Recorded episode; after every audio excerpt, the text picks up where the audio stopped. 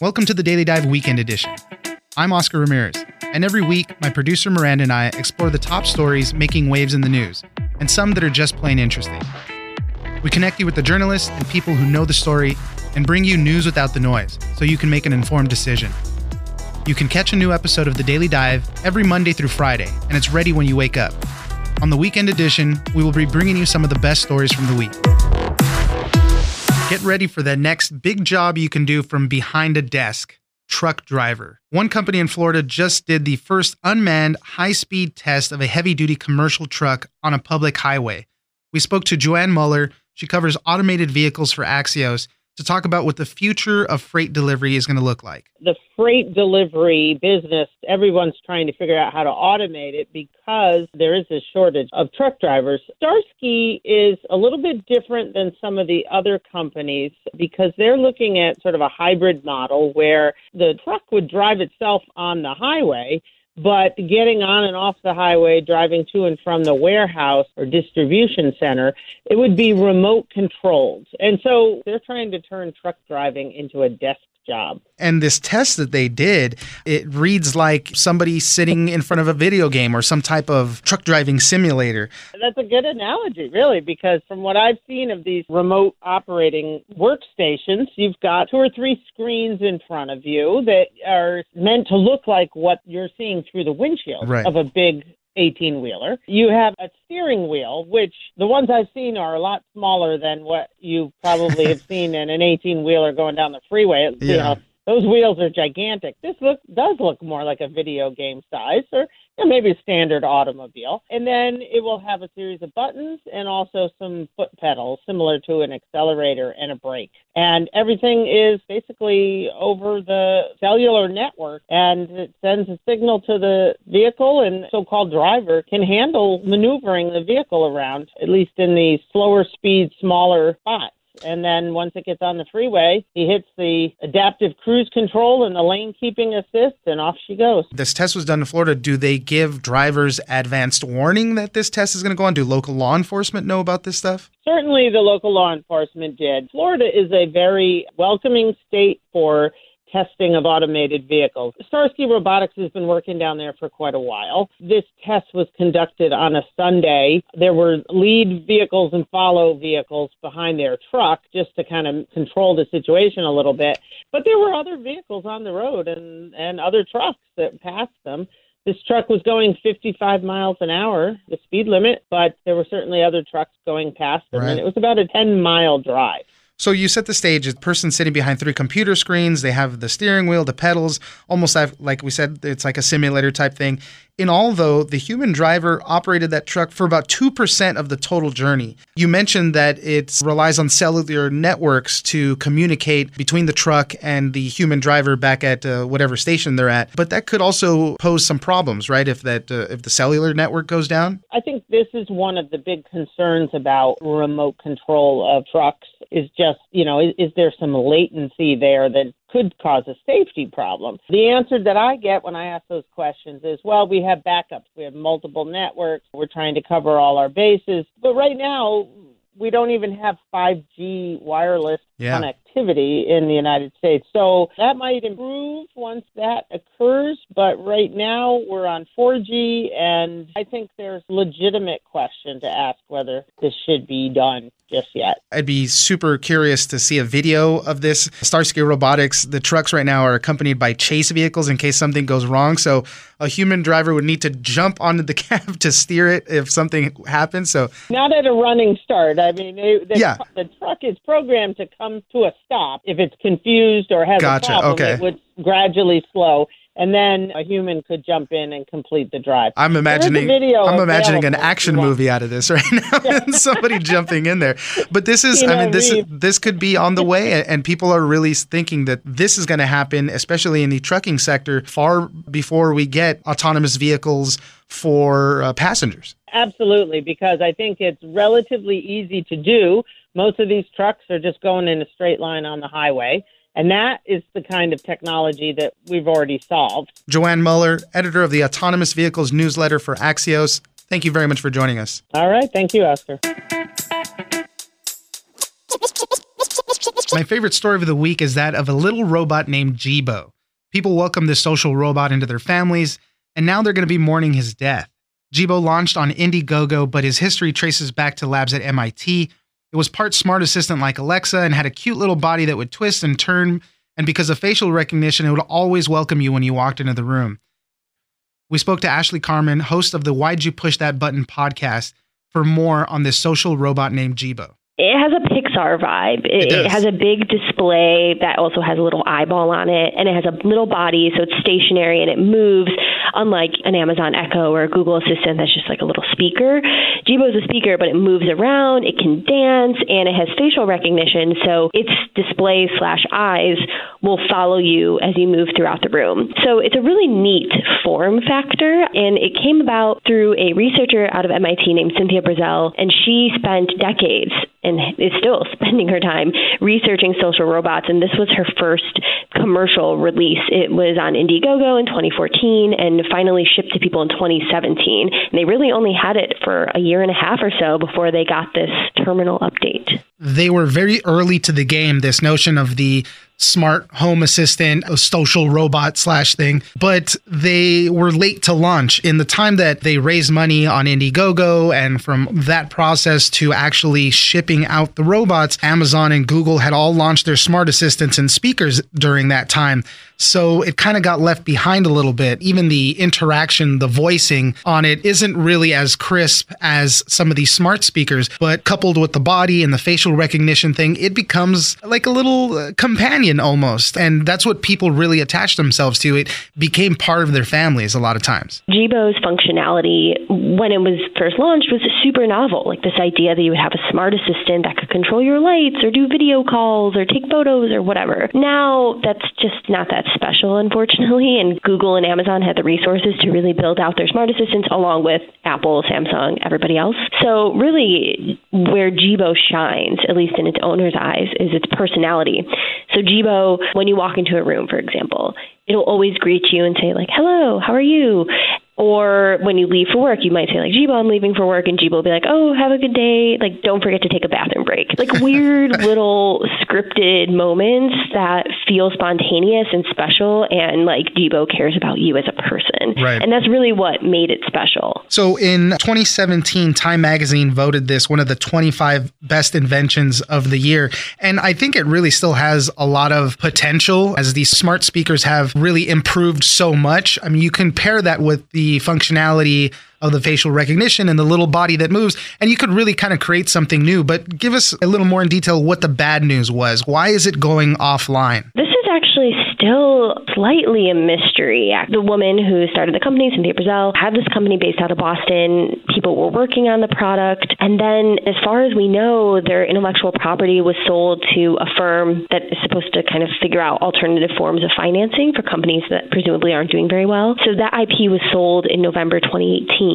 And then in March twenty nineteen, these owners updated their Jibo and got a message that said these servers were going to be turned off and that after that point, Jibo wouldn't work like it used to. But the really unfortunate thing here is that they didn't get a timeline on that. Right. So they have no idea when Jibo's last day is going to come. They haven't heard a peep from the woman who started the company, from the company itself, from the firm that bought the I P. No one knows at all what actually happened here. And unfortunately, I wasn't even able to get that answer from them either. So, so let's talk about that attachment. The whole purpose of it was to be a social robot, to study back in the M I T program, to study how people interact with these, especially with kids also. And you've talked to a bunch of people that are mourning this loss. As there was a grandparent that you spoke to that almost had to explain the death of the robot or the impending death of the robot to his grandkids mm-hmm. because they had grown attached to it. Talk to us about that a little bit. That's the most heartbreaking part of the story for me is, for one, this researcher who designed Jibo has done a ton of work into how to make social robots appealing to children. Specifically, she's researched how the robots should speak to make them more intriguing and also allow children to open up to them.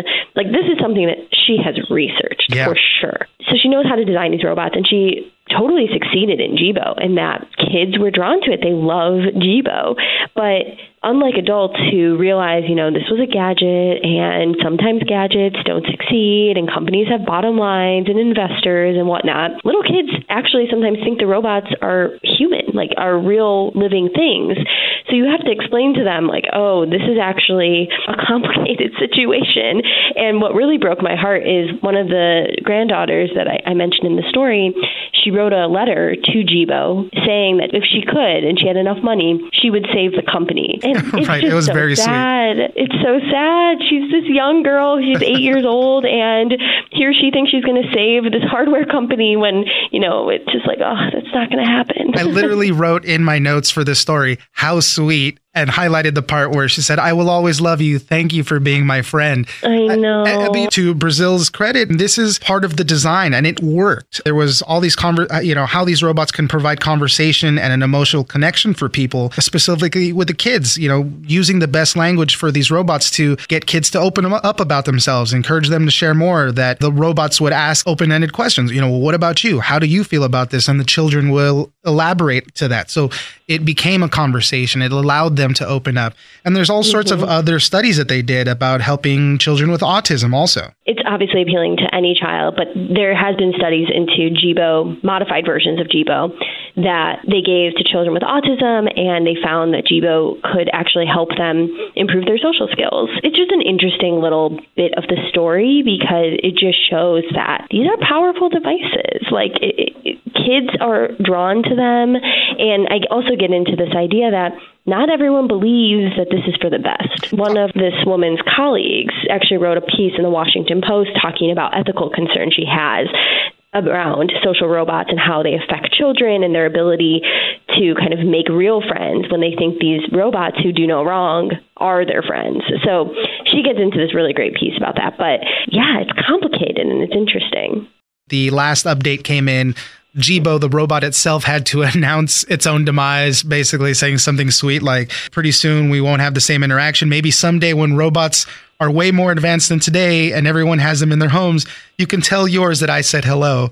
Just a sweet little message. Talk to us about now the community of people that grew attached to these things. They have, uh, there's uh, Facebook groups where they talk about it. They apparently, uh, in a lot of cases, Jibo enjoys penguins. So they like mm-hmm. put little penguins next to him and stuff. Talk about that. There's a Facebook group for all these Jibo owners where they come together, they talk about the update, they talk about trying to save Jibo, like reverse engineer its code and locally host it. They talk about whatever they can find on the internet about its future, if there are any sort of like breadcrumbs that they can find. Really, they just talk about living with Jibo, they troubleshoot. And so they all got this update, and now they're starting to talk to each other about how they can move on from Jibo and what that's going to mean for them. And it's so sad that Jibo is going to go away eventually, presumably, but it is nice that there's been this community online where people can turn and talk to each other about it. Has there been any indication of ongoing work from other groups, and maybe even Brazil herself, just about what the future of social robots will be? As I said at the beginning, I, I just feel like this is something that can be easily modified, especially with how fast the technology has grown with smart assistants. You give it a little extra personality, which they're already doing with, uh, you know, the Alexas and things like that. And you pair it with the, you know, a fun little body. What's the future of these things? We've seen the major assistants like Alexa now speaks in different tones and is a little bit more human-like, like you can whisper, shout, things like that. The Google Assistant with Project Duplex is able to literally make restaurant reservations or haircut yes. appointments and literally masquerade as human. So what we're seeing is kind of this advancement as far as the tech goes. Like, it's more sophisticated. Really, it seems like for Jibo, though, it was the form factor, so this little body that can follow you around with its head, which it's easy to see that maybe these co- bigger companies could create that themselves, but well, they would have to put a lot of work into the personality. Like, Alexa doesn't have the same personality that Jibo has. Yeah. I mean, even Facebook has that one camera where you can video conference and that thing follows you around already. So, mm-hmm. you know, there's a lot of small modifications that you can make to make something like this kind of come back. But it's just a really interesting story of this little social robot that succeeded in its goal of making connections. And, and it shows that it is true that people can make connections with these little robots, even from very simple interactions. And it's just sad to see that a lot of people that did make these connections are mourning its uh, impending death. Mm-hmm. It's terrible. I feel so bad. Ashley Carman, tech reporter at The Verge and host of the Why'd You Push That Button podcast. Thank you very much for telling us about Jibo. Yeah, thanks for having me. We have another viral video of parents fighting at a youth baseball game. This time it happened in Lakewood, Colorado. The players were all seven-year-old kids, and the parents were upset with a call made by the umpire, who was thirteen. Six adults so far have been cited in this fight.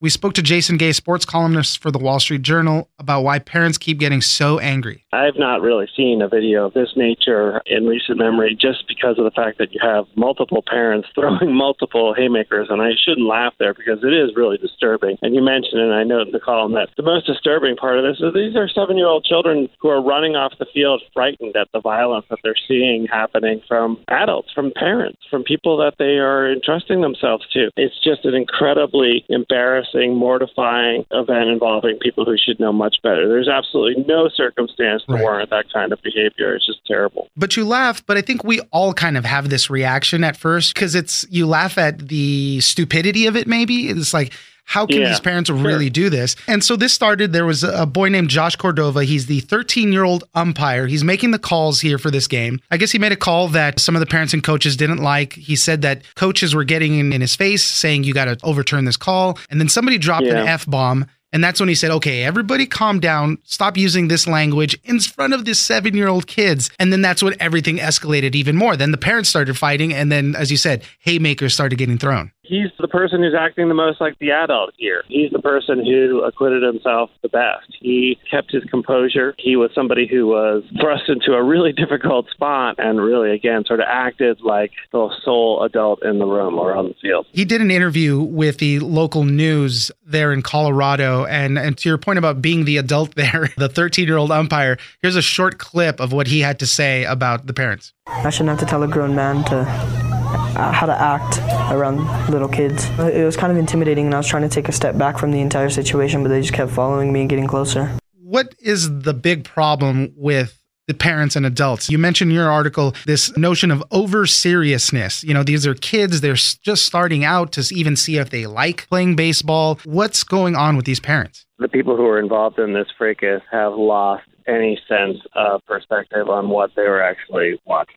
This was a game involving children. The stakes are effectively meaningless. The moments that are unfair in this game will be forgotten within minutes of the end of the game. There's absolutely nothing riding on this contest. And so it does show that perspective can get lost very quickly among parents at a youth sports event. We've heard all, of course, and we've probably seen some of it ourselves, parents living vicariously through their children as athletes. It just seems absurd, the notion that you could ever get agitated to the point that you would be willing to consider or violence against another human being. I mean, there's just, it's so beyond the pale that to even discuss it rationally, like you and I are doing, trying to, yeah, exactly. Too much respect. The fact of the matter is that what we really should be doing is teaching kids about what sports can do for them in terms of its applications to other things. And I think one of the things that sports can really do is make people better adjusted to the idea of failure and disappointment. Think about the sport of baseball.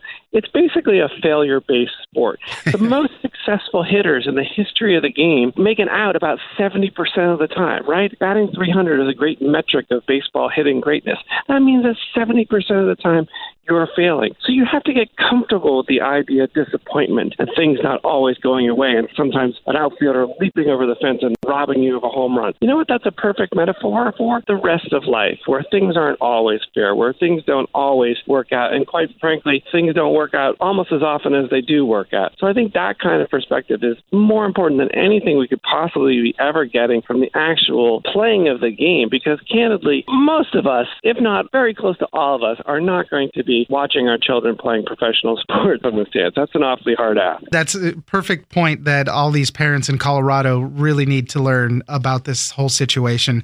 Jason Gay, sports columnist at the Wall Street Journal, thank you very much for joining us. Thank you. Hope the next time we come back, it'll be a lot happier story than this kind of nonsense, right? I agree. Thank you. Thank you. All right, that's it for us this weekend. Be sure to check out The Daily Dive every Monday through Friday. Join us on social media at Daily Dive Pod on Twitter and Daily Dive Podcast on Facebook. Leave us a comment, give us a rating, and tell us the stories that you're interested in. Follow The Daily Dive on iHeartRadio or subscribe wherever you get your podcast. The Daily Dive is produced by Miranda Moreno and engineered by Tony Sorrentino. I'm Oscar Ramirez in Los Angeles, and this was your Daily Dive Weekend Edition.